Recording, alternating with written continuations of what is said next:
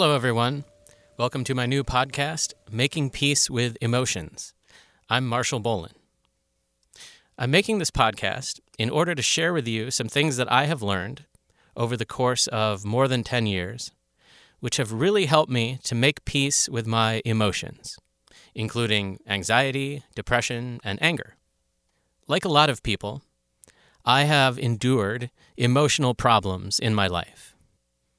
What I mean by an emotional problem is not just that I feel uncomfortable emotions, which everybody does, but that I've taken a lot of steps to try to not feel those uncomfortable and negative emotions, sometimes without even realizing that that's what I'm doing. And this goal of trying to eliminate and control negative and uncomfortable emotions is something that I took on from the culture at large. Most of us are exposed to a really widespread belief system that says that emotions are problems that need to be fixed. And that if you experience emotions that are too strong, or they last too long, or they don't make sense to you, then that means that there's something wrong with you and you need to try to fix yourself. When I was about 28 years old, I started having some panic attacks. And I was telling myself that this was an indication that there was something deeply wrong with me, that I was abnormal, that there was something wrong with my mind or my brain, and that I needed help. It's true that I needed help, but it turned out that the kind of help I needed wasn't exactly what I thought. I sought the help of a psychologist who one of my friends said had some important things to say and this man's name was Dr. Amr Barrada. Through sessions with Amr, I learned a lot of things that had a major positive impact on my emotional health. So much so that Amr's model eventually became one of my main interests. And now I try to share it with people in different ways. I work with clients who want to learn it. I'm not licensed, I don't have a degree, but I have walked the path myself and I've walked it for long enough that I know it well enough that I feel confident to help others to get onto the path. Amr Barrada lived from 1938 until 2019. He was born in Cairo, Egypt, and he moved to the U.S. in 1963. He had PhDs in English and psychology, and he taught linguistics. From 1979 until 1999, he practiced psychology at Abbott Northwestern's brain injury department. And after that, he started his own private practice in Edina, Minnesota, the same town where I grew up. I feel really lucky to have worked with Amr. I've worked with him as a client and later as a collaborator. I produced some video interviews with him, and we worked on a few podcast episodes together. In this podcast, I'm going to be talking about things that I have learned and practiced from Amr's model. I'm dedicating the first 14 episodes to reading aloud, audiobook style, Amr's self published book for clients called Making Peace with Anxiety and Depression. If you are enduring or have endured emotional problems like I have, I wish that you could see Amr. But Amr is no longer with us. So I want to bring Amr's model to you in the clearest possible way that I can think of, which is to just straight up read the book aloud to you. Because there's nothing in the book that I could say better myself. He did have a 40 year career. As we go along, if you think of questions that you'd like me to answer on this podcast, you can contact me through my website, www.marshallbolin.com. That's M A R S H A L L B O L I N. On this episode, I'm going to read the introduction and the first chapter to Making Peace with Anxiety and Depression. The first chapter is called The Willingness to Suffer. If you want to get the book yourself, which I highly recommend, you can find it on lulu.com, L U L U.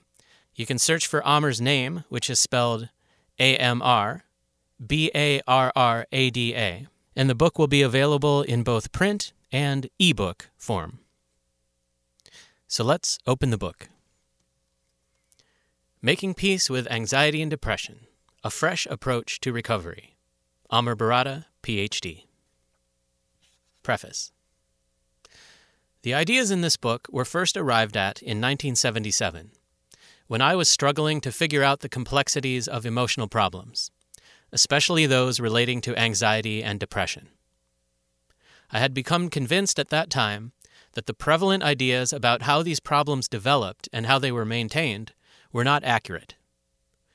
People suffering from these problems were seen basically as impaired in some very specific ways. They had severe deficiencies in positive thinking, in rational thinking, and had poor relaxation and breathing skills. To remedy these deficiencies, people were taught how to think positively, how to think rationally, and how to relax and breathe properly. It occurred to me at the time that perhaps the many failures of the state of the art therapy may have been due to a faulty characterization of these problems. Perhaps, for example, people suffering from emotional problems were not deficient in positive, rational thinking, even though they appeared that way, and that there may be a way to understand their way of thinking that better explains their problems. Perhaps they were not unskilled in relaxation, and that their difficulties with relaxation may be due, ironically, to their strenuous attempts to relax as a way of eliminating anxiety and stress. When I first started working with people suffering from anxiety problems in 1979, I could see that my suspicions were accurate. When people were encouraged to accept their troubled thoughts and feelings, they functioned much better than when they were unaccepting of them. Being receptive to experiencing troubled and unwanted thoughts and feelings was much more conducive to peace of mind than trying to eliminate and control them. Allowing oneself to be anxious without necessarily relaxing was ironically conducive to relaxation. But it wasn't that simple.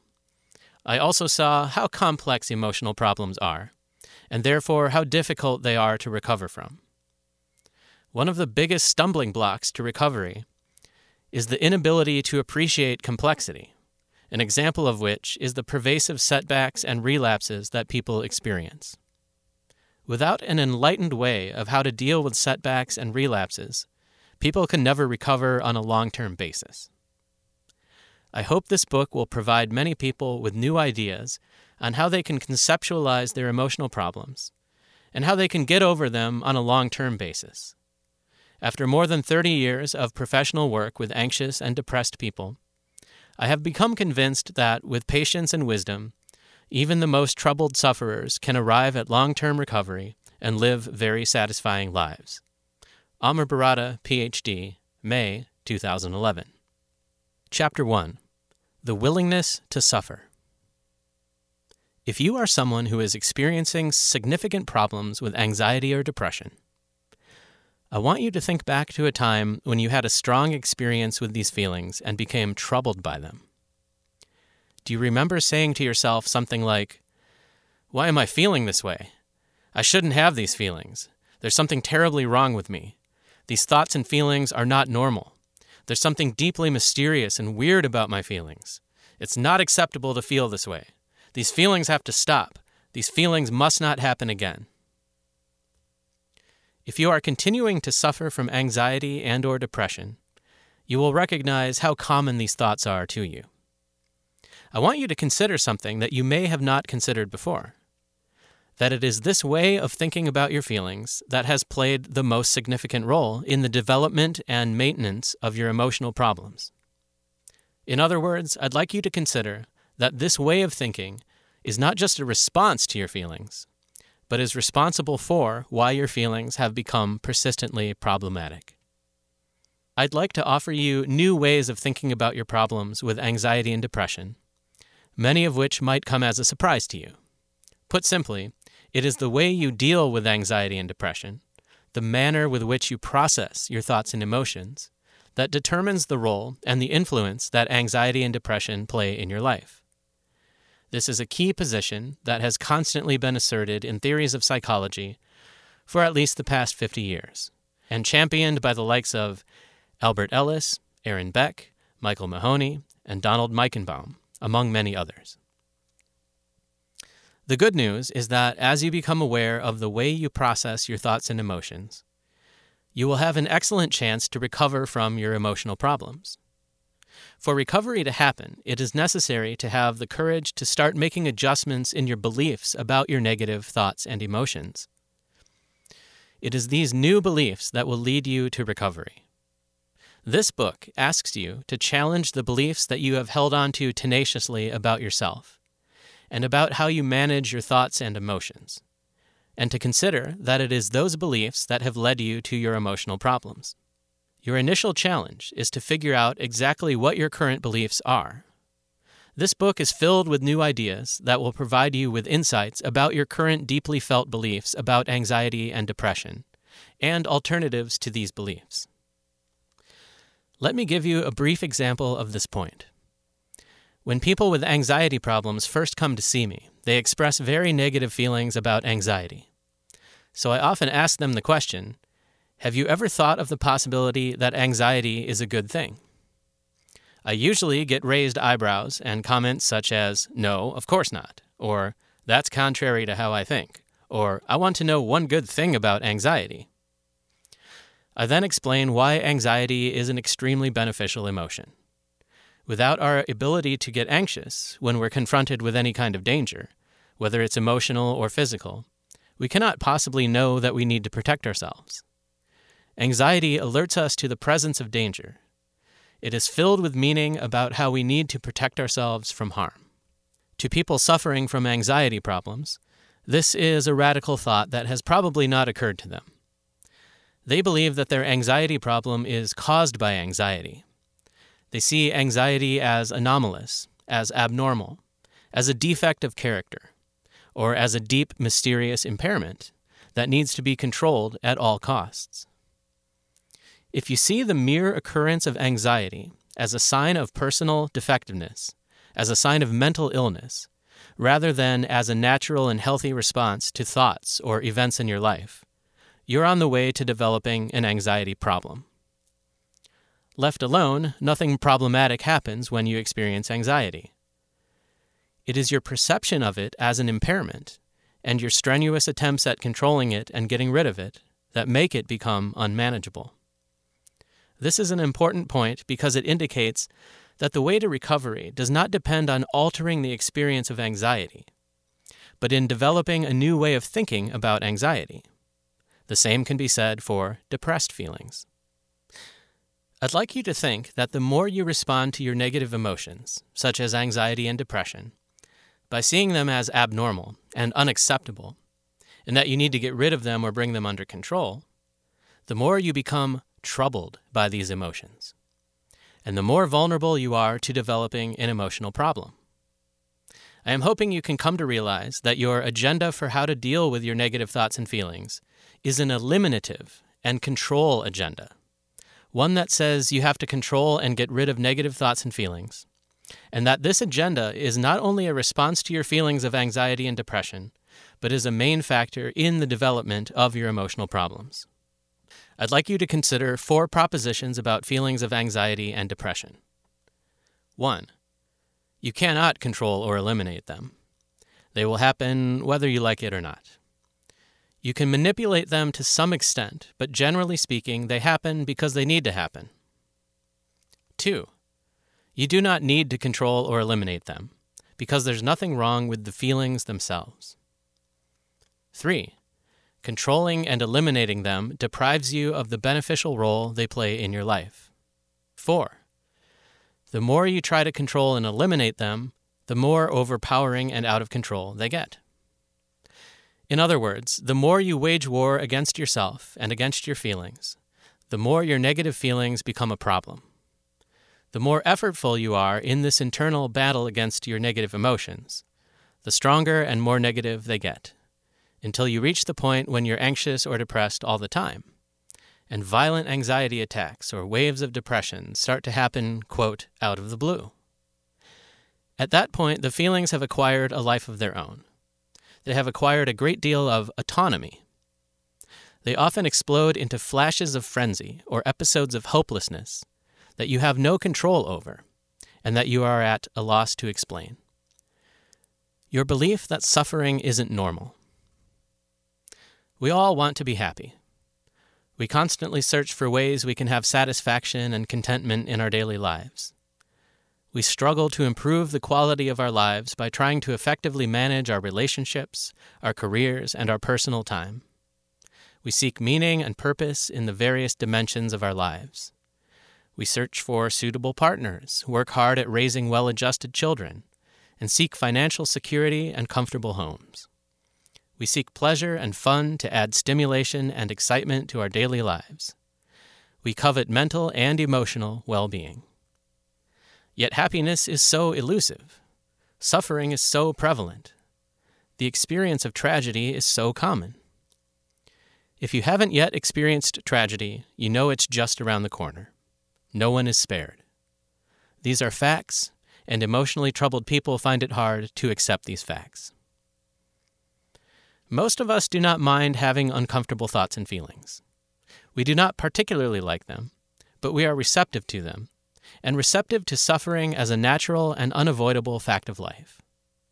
But many people are unwilling to have negative thoughts and emotions, unwilling to be uncomfortable, and are unreceptive to common everyday suffering. Those of us who hold on to this way of thinking are at risk for developing severe emotional problems. Having to deal with negative or uncomfortable emotions is an integral part of our everyday existence. We feel anxious when we're apprehensive, we feel sad when we experience a loss, and feel angry when someone has mistreated us. We can experience these emotions naturally on a daily basis and at any time, and they are part and parcel of how we manage our daily existence.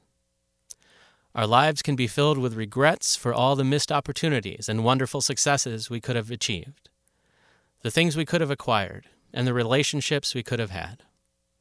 Our lives are filled with uncertainties about what the future has in store for us. All these play commonplace roles in our lives. Suffering and tragedy, and the negative thoughts and emotions that are associated with them, are prevalent experiences, a reality which is not influenced by whether we're optimists or pessimists. And yet, our desire for happiness and our aversion to unhappiness can be so strong that we often ignore the facts and we insist on setting unreasonably high expectations in our pursuit of positive feelings. Much of the time, it is fine to strive for happiness and keep negative feelings at bay. Nor is it a bad idea to try regulating certain negative and undesirable aspects of our lives, those that are controllable. But when our efforts at manipulating and controlling our thoughts and emotions become excessive, we initiate a vicious cycle of negativity. Perhaps our very quest for happiness, especially when we pursue it with such vigor and such determination and such high expectations, may be partly responsible for why we can become so desperately unhappy. You may wish to consider that suffering is not only normal, in the sense that everybody commonly experiences it, but that it actually plays a valuable role in our lives.